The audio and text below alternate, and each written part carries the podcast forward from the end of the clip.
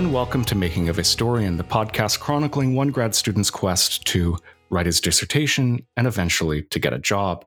And today I am joined uh, by Emily Whalen. Uh, Emily is a fifth year PhD candidate in history at University of Texas at Austin, um, where she studies uh, U.S. foreign policy in the Middle East. She's also right now a pre-doc at Yale, which I'm incredibly jealous of because it means I bet you don't have to teach at Yale, right?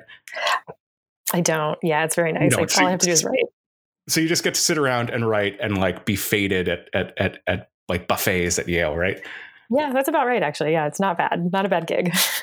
Oh man, that is that's really good. Uh, you can find her on, on Twitter at ei Whalen and at her website at emilyingridwhalen.com.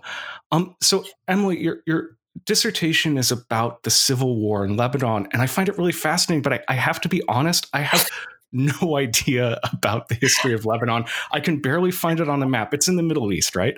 It is, yeah, and, and, you are you're in good company with that. It is um, a tiny country in the Middle East, in the Eastern Mediterranean. It's between uh, Syria and Israel. It's of only about four thousand square miles, so it's actually smaller than the state of Connecticut. Um, and it's yeah, it's just a very very tiny country. So yeah, you're you're in good company there. And if it's a tiny country, so like, is it all Arabic people, or mm-hmm. like, I imagine if it's a tiny country, it's pretty homogenous. Uh, that's a great question. So it it it's not. Um, it is a really it's a really diverse place. So up until 1922, Lebanon was part of, it wasn't a separate political entity. It was part of the Ottoman Empire. And there's a long history um, of association between Syria and Lebanon as well. The big difference between Syria and Lebanon is geographic. So Lebanon is very mountainous, and Syria mm. has um, has mountains and plains and desert.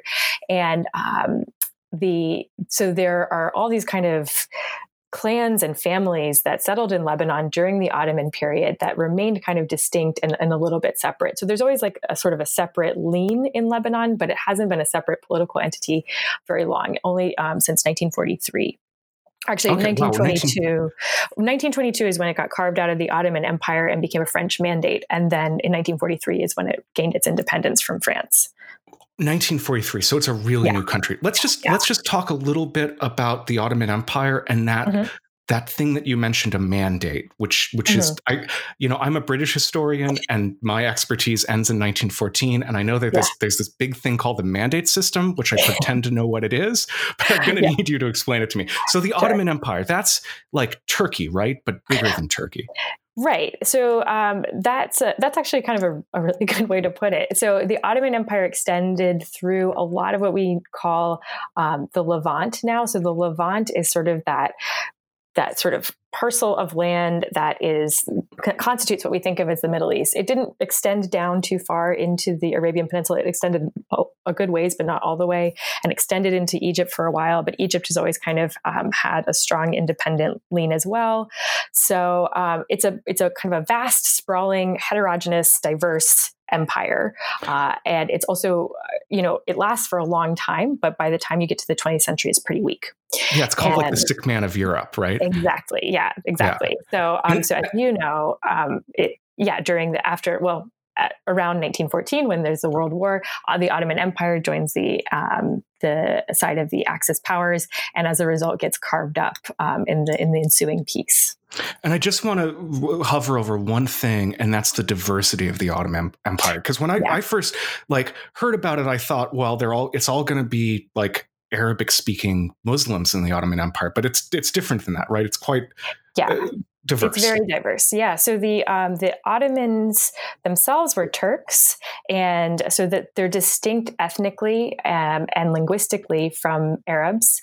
And yeah, Tur- um, I lived in Turkey for a while, and Turkey Turkish yeah. is like a wild language. It's not. It it, it's yeah. not Indo-European. It's it's Altaic. It it it uses a lot of like you know uh, uh, suffixes to, ver- uh, to, yeah. to, to words to make things work, which is it's a, it's it's it's very different than Arabic or or or uh, uh, any uh, Indo-European language. Yeah, it's totally different, and it's. I think I always think it sounds a bit like um, like words in Turkish to me kind of sound like a Star Wars language. I don't know. I always yes. have that in my mind, yes. but it's really it's beautiful language. It's really fascinating.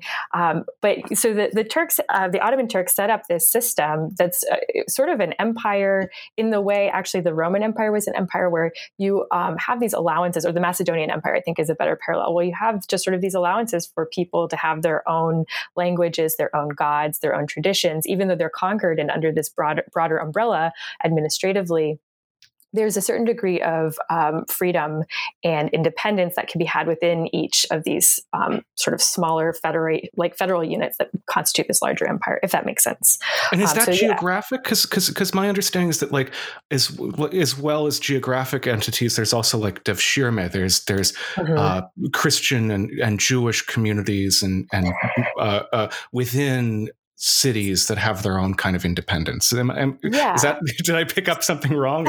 no, that's actually that's a it's a really good. Um, I, I, like that observation because you're right. There, we talk about these or- ways of organizing politically and um, often we either te- i find that people tend to either assume it's geographically based or um, sort of identity based but often what you have is an overlap of both so there are geographic yeah. distinctions within the ottoman empire and then there are legal and identity dis- distinctions and this is actually one of the things that makes the ottoman empire so interesting um, is that there are allowances for Christians and Jews within the Ottoman Empire. So the, the Ottomans themselves are Muslim, um, and the, and a lot of the laws are structured around Muslim laws or laws of Islam, and uh, but there are allowances for Christians and Jews to to continue practicing their religion and to have um, limited rights. They don't have the same kind of rights that Muslim citizens of the empire do, but they still have a legal position within the Ottoman system, um, which is unusual because if you look at some of the states in Europe at the time, non Christians don't have any legal position whatsoever. Oh, oh, yeah, if you go back to, to my century in, in England, if if you don't subscribe to the articles of the Anglican Church, you can't mm-hmm. do yeah. a ton of different things. right. Whereas if you go over to the Ottoman Empire, you can you can be a, a, practicing Jew. Well, so let's let let's talk about what happens after the end of the First World War. So the Ottoman Empire is this big, uh, uh, diverse uh, political unit that over time weakens. And the big thing that happens is that the First World War shatters its legitimacy, and you mm-hmm. get go from the big Ottoman Empire to mm-hmm. within Turkey, people wanting a nation state called Turkey. And the big yes. thing about the nation state is that it's going to have one language and one people who are Turks, right? Mm-hmm. Yeah. But then there, yeah. Turkey's a lot smaller than the Ottoman Empire. So tell me what happens to the rest of the Ottoman Empire.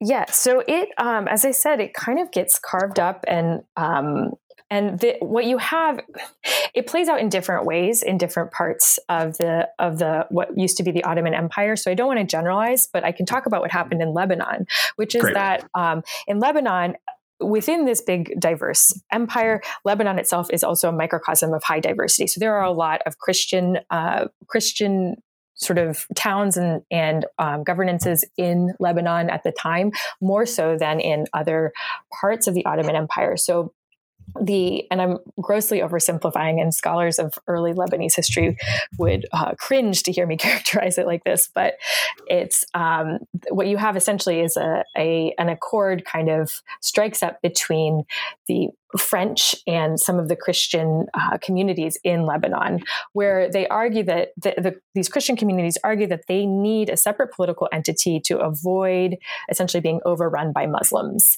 and hmm. uh, they they sort of characterize Lebanon as a safe haven for Christians and from religious persecution with, within the Ottoman Empire. And this really plays into European views of the of the Middle East and of Arabs and of and of Muslims, and um, and so Lebanon becomes its own sort of mandate under the mandate system. The mandate system, to answer your previous question, it's, it's very similar to the um, the colonial system in this, but in the sense that there it was more of a it was more of a burden to run a mandate. A mm. colony um, was uh, theoretically presented some kind of economic advantage to the colonizer, and the mandate was um, more of a it was a very patriarchal, sort of patronizing, excuse me, system that said, okay, well, you know, this country is going to kind of t- run things for you until you're technically mature enough uh, to to run uh, your country on your own theoretically. So it's still very yeah, still very patronizing. It's, it, it's kind of like how we think of international development now, only yes. with tanks. Exactly. Yeah, that's a really good way to put it. Yeah. so we have this situation where there's, uh, after the First World War, a bunch of European powers slice up parts of the Middle East into these various mandates. And mm-hmm. Lebanon is carved out of the, it, it, wasn't an independent province before, right? It was carved out it, of Syria. It had some, um, it, it, there's, generally you're right. It wasn't technically independent from syria but it did have its own governor um, and it had its sort of own traditions. So there was um you know the idea of lebanon being independent didn't come out of nowhere um, but it wasn't it was much more ambiguous. It was much more of a sort of a reflective equilibrium before um, eh, but 1922 is when it becomes unambiguously a distinct political entity. Okay and uh, part of the reason why it gets this distinct uh, uh, uh national entity uh, identity mm-hmm. is that the f- people are worried that there needs to be a safe haven for Christians in the Middle East. Yes. Um, and, and, no. and, so, oh yes and no. Well, well, yeah. let's save the the no for later. I just want so I want to know who's yeah. living in, in Lebanon at the time. Like, what do you have a sense of what like the demographic breakdown is? What are the different kinds of communities that we're seeing in Lebanon? That's a that's a good question, and it's um, actually probably more complicated than you might have anticipated. So um, everything in history is more complicated than I anticipate. Yeah. So one of the things that could that be the happened... tagline for the podcast: "Making of a Story more complicated than you anticipated." yeah, for real. Um, so uh, one of the things that the French do uh, under the mandate is that they establish a, a, system, a local system of political organization for the for the Lebanese, and um, they allocate political representation in this system based on confessional identity. And what I mean by confessional identity is essentially just religious identity, but um, it's you know more fine grained than than just saying, oh, okay, Christians get this many seats in parliament and Muslims get this many seats. They actually, um, you know, you go in and say, okay, well, the Maronite Christians, which is a particular sect of Christianity, get th- these many seats, and the Greek Orthodox Christians get these, and the Sunni Muslims get these, et cetera, et cetera. So wow. So there's and, and, and the way that you say that, I imagine that there's a lot of et cetera, et cetera. There's there a lot is. of different confessions. So I don't know of at the time because this is actually a little bit before the period that I that I work on. Um, but I know now in Lebanon there are still um, political representation is still apportioned according to one's um, religious identity, and there are 17 different recognized um, sects of religions wow. that that theoretically have um, have you know political um, political representation attached to them. So it is very syncretic, I think is the word that um, I, I use a lot, which is an annoying word because it's kind of big. But what it means is just that you know people are really you everyone's kind of allowed to have their idiosyncrasies. So there's like Armenian Protestant Christians um, that are of an evangelical faith. And then there's also the Armenians who are just Armenian Christian, not specifically Protestant Christian. So it's it, you can go like on this like on this for hours. So yeah. I, I mean I mean in some ways this feels a little bit like a optimistic story. You mm-hmm. have a, and it's a, you have a democracy being made in the Middle East where you have a bunch of different confessions that oftentimes are at each other's throats, and you get a system where they're all able to get representation and like have a country that yeah, that think, works and and and yeah. and, and, uh, just economically like tell me like is lebanon a, a wealthy country mm-hmm. compared to other countries in the middle east so i i it is for a time um, it does not now um, you know as we enter into the 20th century or the late 20th century it doesn't have oil so uh, it doesn't have you know kind of the the the same kind of resources. I they don't fill up uh, uh, jets with, with, with with hunting hawks, right? Yeah, and because it's so small, um, it, what it can provide is still pretty limited. Uh, you know, back on the question of sectarianism, it is a hopeful mm. system, but I think it's also really illustrative too of how um, deeply connected the history of sectarianism in Lebanon and in the broader Middle East um, is with the history of the West as well. So uh, there's this Lebanese. So we, when we talk about the the Middle East in the West, often we spend a lot of time trying to suss out the differences between different between different sects. We talk about Sunni yeah. versus Shia. We talk about all this stuff, um, but we don't really under what we don't really seem to grasp, or what doesn't come through in these conversations, is that the the sectarian Middle East was imagined and created um, largely by westerners and so this is a this is a you know there's a history here of pluralism in the region. But sectarianism, in a lot of ways, is the opposite of pluralism because it, it reduces your political rights to your religious identity. Um, oh, so so in some ways, like that distinction that you made between evangelical Protestant Armenians and mm-hmm. n- like just nor- Christian non-Protestant Armenians, mm-hmm. that was not as marked before the mandate system. Correct. Yeah, absolutely. Wow. Yeah. Okay. And because because they the, the the the French and others are coming into Lebanon with these ideas that you should categorize people based on their sectarian identity mm-hmm. and then make institutions that view that sectarian identity, those sectarian identities become increasingly important. Exactly. Yeah. Wow. And this connects to your other uh, question about the Lebanon's economy as well, um, because these different sects also have disparate relationships with these external powers, particularly during the mandate period. What you find is that um, one one sect in particular, Maronite Christians, have a very close relationship with the French and with the French um, hmm. authorities. And so, what happens as a result of that is that they are apportioned um, disproportionate representation in the system. And that allows them to, they are able to exploit the mandate system to acquire greater political and economic um, power than they might otherwise have just based on their demographic breakdown. Wow. So so because the Maronite Christians are are are more connected with with and what languages do they speak? Are they all like is it all speaking people speaking Arabic or, or yeah. are people speaking other other languages? Are, are people speaking French?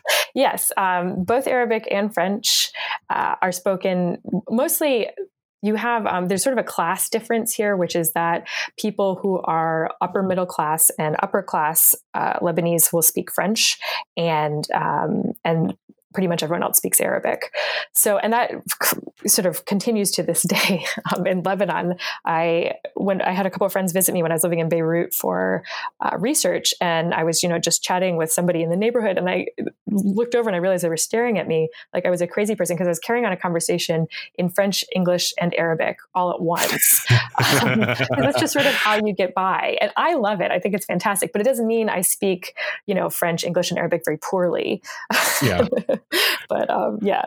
So tell is, me yeah. a little bit. Tell me a little bit about Beirut because yeah. I, when I think of Lebanon, I think only of that one city, and, and I, it, seems important, but I don't know why. Like, is mm-hmm. it an important city? Like, is it? Is it called Paris of the Middle East? Am I thinking? Yeah. Is, it used to be. Um, so the Beirut is a fantastic city. Uh, it's a really chaotic and frustrating and interesting place.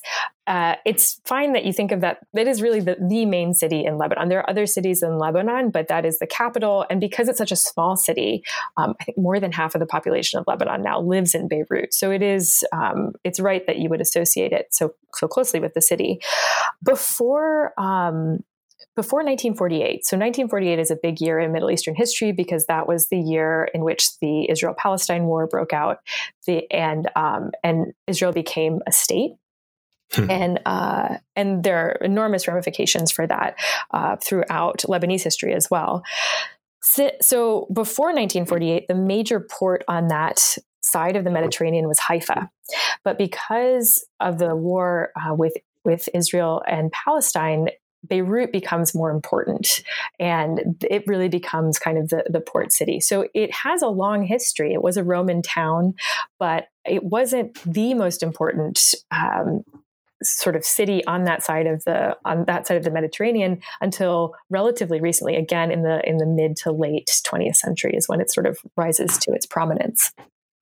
Okay, well, so uh, I, I the sense that I'm getting right now is I'm uh, somewhat an optimistic one. Mm-hmm. I, you do you have a bunch of of uh, you you have something working, Mm-hmm. Let's fast forward to the 70s and talk about when it stops working. yeah.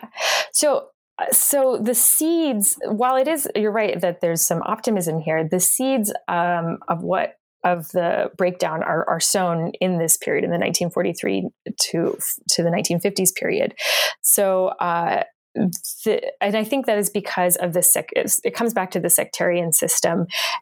It's designed to be a system that is a stable system. And while that sounds mm. really good, the other side of that is that it's also a very rigid system and it's brittle. Yeah. Um, so it's a because the system is supposed to maintain a particular status quo, it can't accommodate change. And in Lebanon in the 60s and 70s, you have a lot of change going on. I would say there's three big changes. Um, one is economic liberalization. So as you said, Beirut, this is the period when Beirut becomes the Paris of the Middle East. There's although Lebanon doesn't have a lot of its own resources, it has a lot of freedom. And uh, so you get all this banking and oil money kind of flooding in. Hmm. This is when, you know, you've got, you know, starlets and sheikhs are, you know, gambling in the Casino du Liban. And it's, you know, it's sort of a, it's sort of a, um, it's sort of like the Monaco, kind of a party town.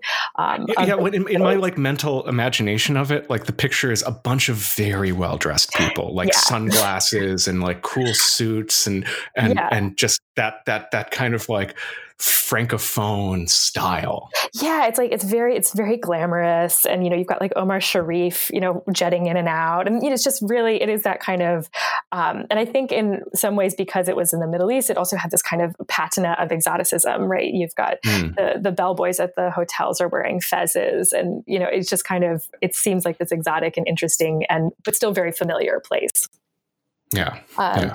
But m- with this economic liberalization, is you've got, I mean, this is what's happening in Beirut, right? Um, but the other side of this is that there's this massive inequality opening up, um, and that the poor people who live in the south of Lebanon or who live in some of the mountain villages are kind of flooding into uh, Beirut because this is where there are jobs.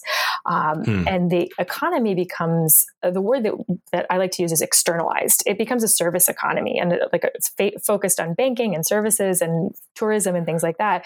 But it's not um, a self sufficient economy. So it is all of the uh, market is driven by external interests, not Lebanese interests, but the interests of the of the people who are investing in Lebanon.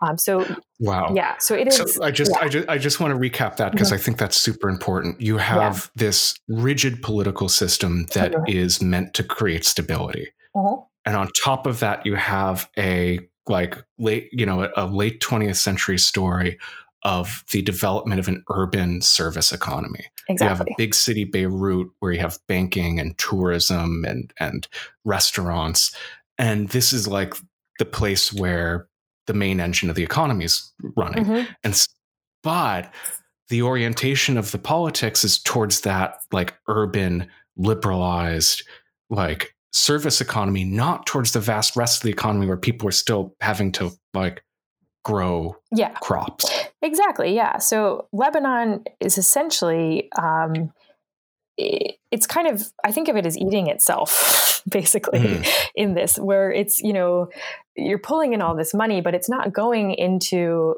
better infrastructure or um, or increased government services. And this is in part because as um, I mentioned the you know you've got this rigid system that's not particularly focused on um, on providing services to to its people.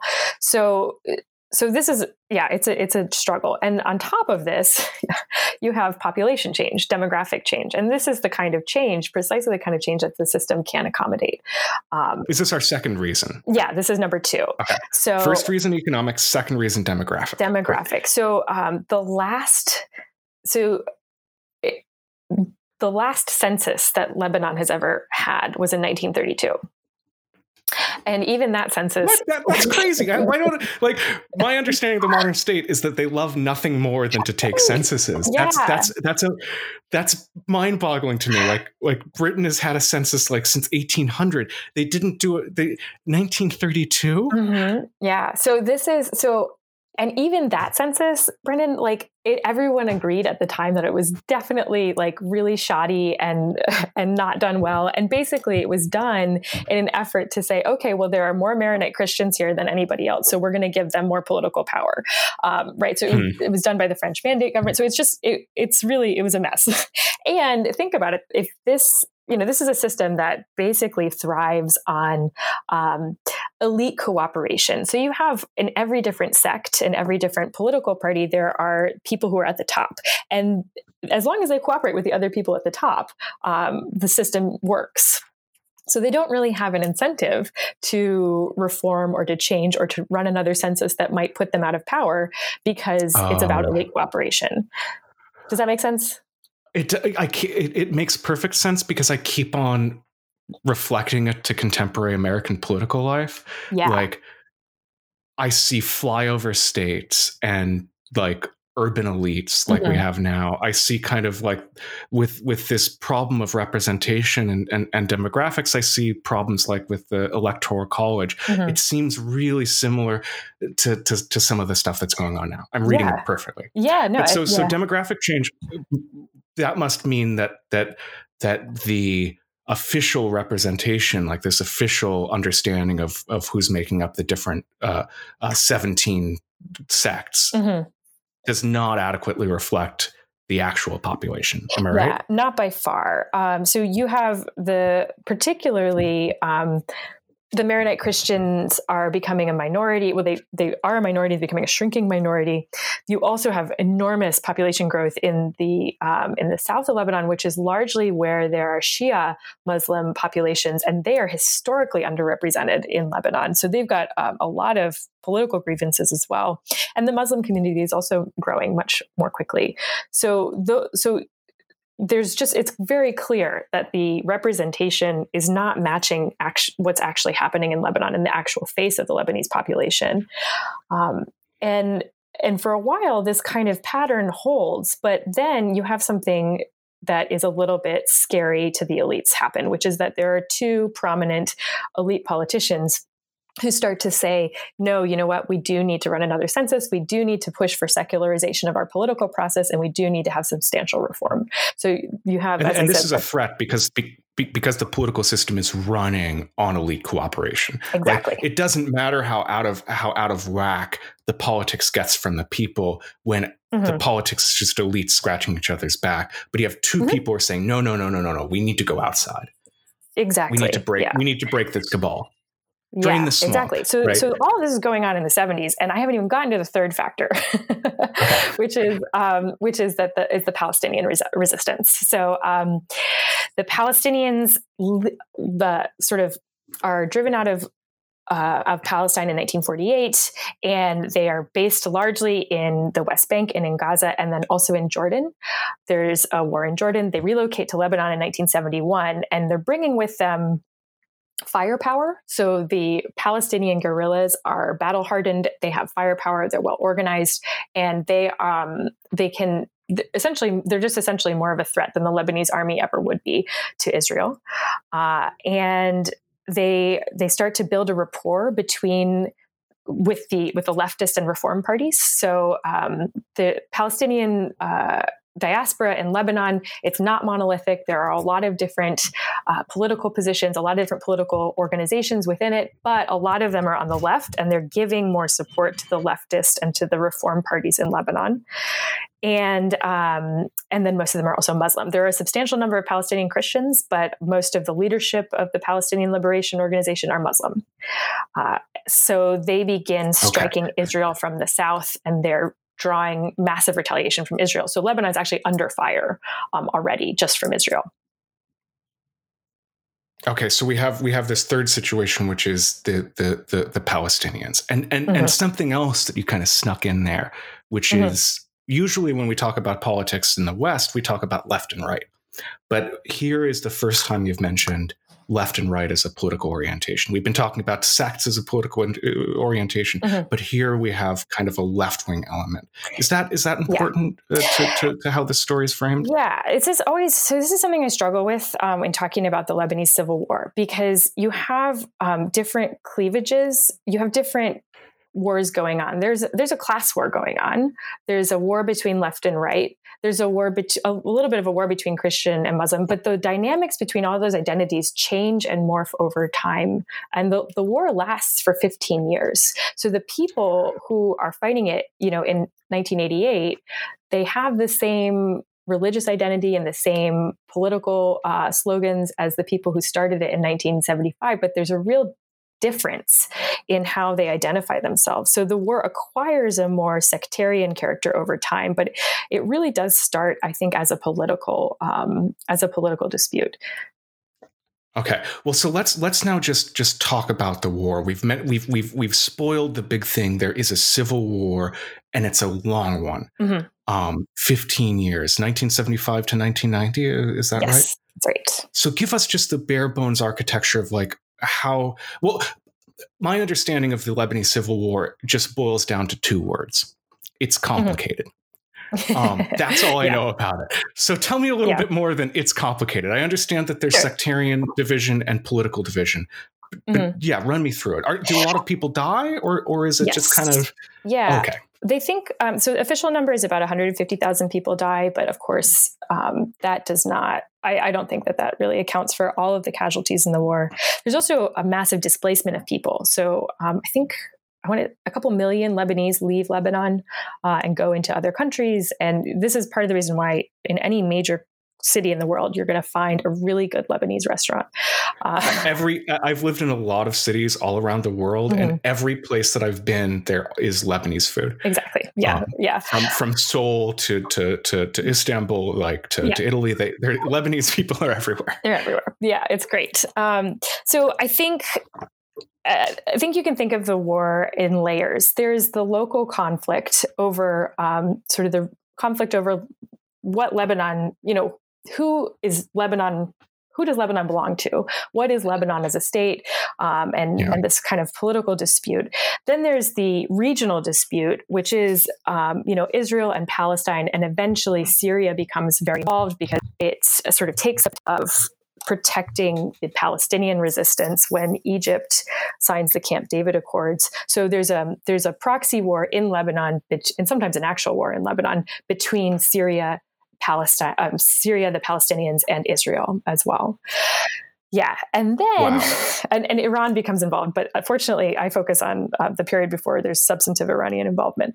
Um, and uh, and then on the sort of the third layer there is the global Cold War, and you have the United States is you know involved in various capacities but eventually in 1982 there's boots um, you know US boots on the ground in Lebanon as a peacekeeping force. There is a UN uh, peacekeeping force as well from 1978 onwards. And then Russia while there aren't um, I can't find any sources that tell me definitively that there were Russian soldiers in Lebanon and I don't think that there were but Russia is providing Syria with substantive firepower. They're helping the Palestinians as well. So they're involved too. So this this does get framed as a Cold War dispute sometimes um, in sort of the ideological showdown between the United States and um, the USSR. So that's why it's complicated. so, so what does this look like? Uh, uh, uh, it, it, sounds incredibly complicated, and but you've you've done a great job of showing me the different players and of explaining how it comes about. But I wonder how does this look like on the ground? Because when I understand a war, I I, I think of like so you know mm-hmm. uniformed mm-hmm. soldiers walking through i don't know i think mm-hmm. of world war ii like a yeah. bunch of germans walking through a wood and shooting at each other what is this war it, mm-hmm. it was 15 years so I, I, I imagine that this war looks yeah. different what, what does it look like on the ground what's the everyday experience yeah. of it i mean it's 15 years so you, you I, I, don't expect you to tell me about every year but but but what's that's what's a good question like? so uh, i think and I actually don't think your um, vision of war is too far off of the experience of some people in the war. So one thing I would say is that the war looks very different in the cities than it does um, in the in the mountains and in the countryside of Lebanon and in the valleys. Uh, so in those places out in the rural areas, you do have these kind of pitched battles over towns and and and a, a, real desire to take over particular territory and things like that.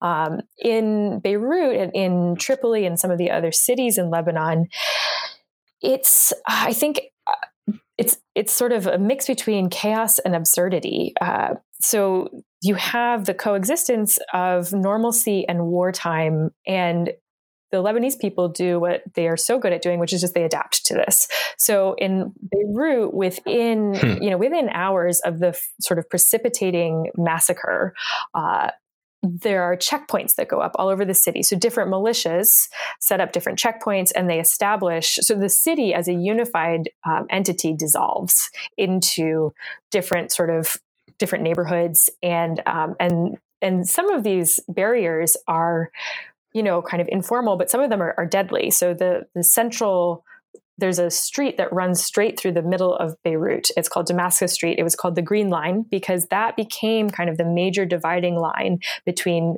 uh, what became known as the East Beirut and what became known as West Beirut during the war. And it was called the Green Line because that was where all the snipers would go, and nobody would no, you know, they would just kind of sit out, like hide out in buildings along the Green Line, and so nobody wanted to cross the Green Line. So um, there are these crazy pictures of these shelled out buildings, and then between them is just essentially a forest that has sprung up because because nobody's gone there. Wow. So the architecture of the um, of the city changes itself. There's also an enormous um, fight over the hotels district. So these this glamorous, glittering, you know, cosmopolitan hotels district in Beirut that you know was sort of the playground of the rich and famous. Very quickly becomes a site of enormous battles because there's actually strategic advantage to holding the high um, the high ground and so um, yeah, you have these like very bloody, almost like trench warfare battles um, in these you know incredibly plush hotels, and uh, yeah. Wow, I, I, I, mm-hmm. I want to go back to a moment that you sure. that you talked about just now. That that's that's really striking, and that's the moment between yeah. peace and war. So you say that there's a mm-hmm. massacre that initiates things, and then within 24 hours, people make mm-hmm. checkpoints in neighborhoods and i just want to zone in on that because that's that's like a that's a, sure. a, a strange experience so like i want to know a little bit about mm-hmm. what that actually looked like like what the massacre was and how how those checkpoints rose up and i want to know a little bit about neighborhood life beforehand like is it like right now like if there's there's nothing in my neighborhood that really distinguishes it from any other neighborhood in the bay area from like sure. a, a demographic perspective so like is it mm-hmm. like Druze yeah, live in one neighborhood? Question. So, yeah. uh, it's in terms of the diversity of neighborhoods. It's it, um, it's variable. So West Beirut is was kind of seen eventually as the kind of Muslim section of Beirut, but in fact it was the more. It's very diverse. Um, I have friends who, from Christian families whose families lived in West Beirut throughout the entire war. That was where the PLO was based, so it faced um, most of the firepower from the Israeli army during the invasions. But um, to go back a little bit, let me talk about the precipitating massacre because um, I think it's a good microcosm to show how complicated some of these questions are. So uh, it's called the bus massacre. It happened, or the Ain al Rumane bus massacre. It happened in a in a Greek Orthodox neighborhood, a neighborhood that's predominantly Greek Orthodox. Uh, in Beirut, in, in Beirut. one of the suburbs of Beirut. And what happened was, and this is still under dispute, uh, but a group of Palestinians were traveling from one camp in, in East Beirut to another camp in West Beirut. Um, and they were stopped at a checkpoint that had gone up earlier in the day because of an attempted assassination um, by these militiamen from the Phalanges. And the Phalanges were a conservative Christian party. They eventually became the conservative Christian party. Uh, they're run by a family called the Gemayels. And so they're stopped by the Kataib, or excuse me, by the Phalanges. I'm sorry, the Kataib is the, the Lebanese name. Um, and, uh, and there's something happens. Nobody really knows what, and um, and a massacre breaks out, and and everyone in the bus except for the bus driver is killed. A lot of the phalangists are killed as well, um, but word kind of spreads about this, and um, it raises a lot of questions. I mentioned an assassination attempt earlier in the day, so the this was Lebanon in 1974 before all of this happened. It was still a chaotic place. There were still battles, you know, still clashes and things like that between some of these different armed militias. Um, but the government got very good at diffusing the diffusing the crisis every time they sort of bubbled up. And uh, and the difference between those instances and this instance was simply that the government could not diffuse it quickly enough. Um, so I'm sorry, I've gotten a, lost my trail, trail a little bit. So yeah. I, no, I mean, I, I, I mean, we're mm-hmm. wrestling with a really difficult thing, which is, it seems like it's it's why does this spark change right. everything and no other spark does? Like you've you you, it, it's the we have this this situation where uh, the the the the community of what Lebanon is mm-hmm. is kind of fractured. Yeah. There's there's problems. And then there's this there's a bunch of problems. Things get bad enough that that political parties have armed mm-hmm. militias in the streets that yeah. are having checkpoints. And then something happens to make that go from just a tense situation to an actual war mm-hmm. that lasts for 15 years. And that's something, I mean, that's mysterious. That's, yeah, that's, I, that's, I think so. Uh, on yeah. that, I, you know, I usually say there are three lessons um, that I take from sort of my study and sort of their lessons and their mantras as well, because it helps me remember, um, you know, it helps keep me, me keep my head straight because you could go into conspiracy theories about this stuff for hours. Um, so the, for me, the determining factor of whether or not a civil war happens in the first place is not really how radicalized or how polarized your politics are, but it's how willing are elites mm-hmm. to use violence to to prevent reform. Um, and so, yes, as I mentioned, yes, you mentioned, yes. and as I mentioned, that there are there's enough tension in politics in Lebanon in the early 1970s that you see these political parties start to create armed militias and that start to use the rhetoric of war. Um, but the hmm. decision to actually commit acts of violence that um, you know, or to to bring this language of violence and to bring the um, iconography of violence into the political realm. That's a decision made by elites who are not willing to reform. Um, and I think yeah so this this it, it's it's it's violence as a, as as, yeah. as a part of politics this acceptance that part of politics exactly. is shooting and killing and assassinating um, la- last week's episode was with my my colleague craig johnson and we talked about uh, the history of the right wing, and one of his distinguishing features of fascism, what makes fascism different from other right wing ideologies, is mm-hmm. the central place of violence. Uh, yes. In fascism, that fascism likes street violence, mm-hmm. it sees violence as mm-hmm. redemptive, fun, um, you know something that's yeah. that's good for the polity and here you have a similar thing where vi- where where where, where, where mm-hmm. enough players in the game treat violence as something that, that's useful too. I think them. that's another part right? of it um, because the Lebanese compli- situation is so complicated. There's this um, almost kind of a longing for violence as a clarifying as theoretically clarifying. Of course, violence is not yeah. clarifying, um, and I can I think the 15 years of the Lebanese civil war yeah. attest to that. Uh, but it's it is sort of um, yeah this idea that if you can just you know fight it out in the streets, then then things will become um, the way forward will become clearer.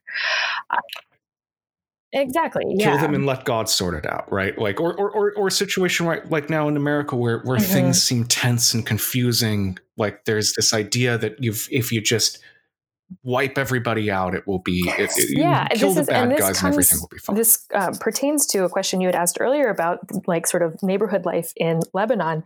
One of the things that happens over the course of the civil war is that mm. the diversity of neighborhoods um, diminishes, and it diminishes because of their their actual programs that, yeah. in particular, this uh, the phalanges uh, unleash in East Beirut. They start to drive to try to drive the non Christians out of East Beirut, and um, and they're largely successful. And there's actually a part of Lebanon that was called Free Lebanon for a while. They called they called it Free Lebanon because it was under the almost totalitarian control of the Phalanges militia, um, but it was able to achieve that because they drove out anybody who wasn't um, who wasn't a Christian, and they engineered that. Well, so. Uh, I'm thinking back to what what is something that you described during the mandate system, where uh, Western forms of categorization led to a distinct markedness mm-hmm. of of different sects. And here you have like the logic exactly. of war doing a similar thing, turning diverse neighborhoods and or, or relatively diverse neighborhoods mm-hmm. into relatively homogenous neighborhoods. Mm-hmm. So that was our the first lesson, lesson, is violence. Is, um, What's the second lesson? That to call something a civil war is um, is sometimes a misdirection, and um, and I think that that is be, I think of this as you know saying something is a civil war. It conceptually confines the responsibilities and the consequences of a war to a particular geographic area, and th- I think this relates to the question what you raised hmm. um, this sort of mysterious way the civil conflict becomes of something much bigger, um, and you know those layers I mentioned earlier, the local, the regional, and the global conflicts happening in Lebanon, there's a lot of um, they aren't distinct from each other on a horizontal level. There's a lot of blending that goes up and down. So in 1982, uh, yeah. Israel invades Lebanon in large part to drive out the PLO. They want to get rid of the Palestinians once and for all, but also because they want to put Bashir Gemayel, the, who is one of the leaders of this Phalangist militia, um, into the presidency of Lebanon. And um, Hmm. They want that because they would like they, they, want, want a another peace treaty. They want um, to you know Camp David has happened. They want another peaceful border with Lebanon, and they think that if they can create, and even this rhetoric comes up um, with some of the speeches that are made, they want to create a Christian version of Israel, essentially in Lebanon. So it's a place where all the Christians hmm. um, in the Middle East can go and live free from you know being living in a Muslim country, and um, and and while this would serve Israeli interests to a certain degree, it's also serving the interests of Bashir Gemayel. He's able to manipulate the Israelis and eventually the Americans to achieve what he wants, which is the presidency of Lebanon. Um, so it's not just a one way street here. There's influence going in both directions. And yeah. So, so that's our, our, our, second lesson. Our second lesson is that by calling the Lebanese civil war a civil war, we misunderstand it as something that's purely yeah. a local conflict. Whereas to really understand it, you have to understand these interweaving uh, layers mm-hmm. of a local conflict, a regional conflict, and yeah, a exactly. global ideological conflict. So, so the complete part of my my my naive understanding of it is, oh, it's just so complicated, is because mm-hmm. I think of it as a civil war when it's really a civil war mixed with a, you know, regional war mixed with like, yeah, you know, Vietnam exactly. Part One. Yeah, and and that lesson um, ties into the third lesson, which is it's really pat, but it's a good reminder, which is that there's no good guys in Lebanon, um, and. Yeah. That's not Pat. I mean, I I, I, yeah. I keep on looking it's for really, good guys. It's natural. we want to we want to root for somebody. We want to feel like there's a, a right and a wrong. Um, but there are no good guys in Lebanon. Not even the United States is a good guy in Lebanon. In particular, sometimes the United States is not a good guy, um, and it's something that I think policymakers forget um, now, looking at the Middle East, that there there are no good guys. Like we, you have got to really make difficult decisions. You're never going to make a decision that is really clean and um, and right, but it's the important thing is making a decision. Um, and and so I think it's a good reminder th- thinking about Lebanon in that way. As I said, um, you know, it's this idea that that the United States can't come in in 1982 as peacekeepers and fix the situation because they are also not good guys um, in this as well. Does that make that sounds kind of vague, but I know if it makes sense. Yeah. Yeah. That, that, that that makes complete sense, and I know we have to wrap up, but I I, I just want to yeah. g- g- end with one question, and and that is like I want to know your big takeaway from this. The, the, history of the Lebanese civil war is obviously really fascinating, and you've done a great job of, of, of presenting it in an understandable way. But I sense like an undercurrent of, uh, in your work about the nature of like what a yeah. what a pluralistic nation state is. I just want to hear like like have you yeah. like like explain that I a think, bit to me so I can um, understand it better. My takeaway uh, from it is exactly what you've said. You know, I think we look at conflicts like the Lebanese Civil War, um, particularly in the United States, we look at them and we see them as proof that you have to have um, some kind of unifying ethnic or religious uh, or linguistic identity in order to make your state strong. Um, and I think actually, hmm. you know, the Lebanese Civil War proves that that's not the case. Because to me, what I see in those 15 years of violence is an effort to engineer this kind of homogeneity where it just didn't exist and it has never existed. You know, in the thousands of years uh, that people have lived in the area that we now know as Lebanon, it's never been a homogenous place. That's part of the reason I love it there. Um, and so by it, it illustrates to me the amount of power uh, it takes to maintain the status quo um, to maintain this international system of nation states. And it raises for me the question of, well, is it really worth it? If it's going to be, if there's going to be so much economic and hmm. lo- economic loss, loss of life, loss of potential, um, and violence and destruction, you know, what is what is it for? Um, and if you look at Lebanon today, a lot of these questions are still unresolved. So the, so the war ended in 1990. People really call that a ceasefire and not a peace treaty because a lot of the questions at the heart of it have remained unresolved um, for years and years. So I think it's a I, I use my work as an invitation to kind of raise these bigger questions of you know what what do we want out of a nation state? What, what does political freedom really look like um, if we're living in these artificially homogenous societies?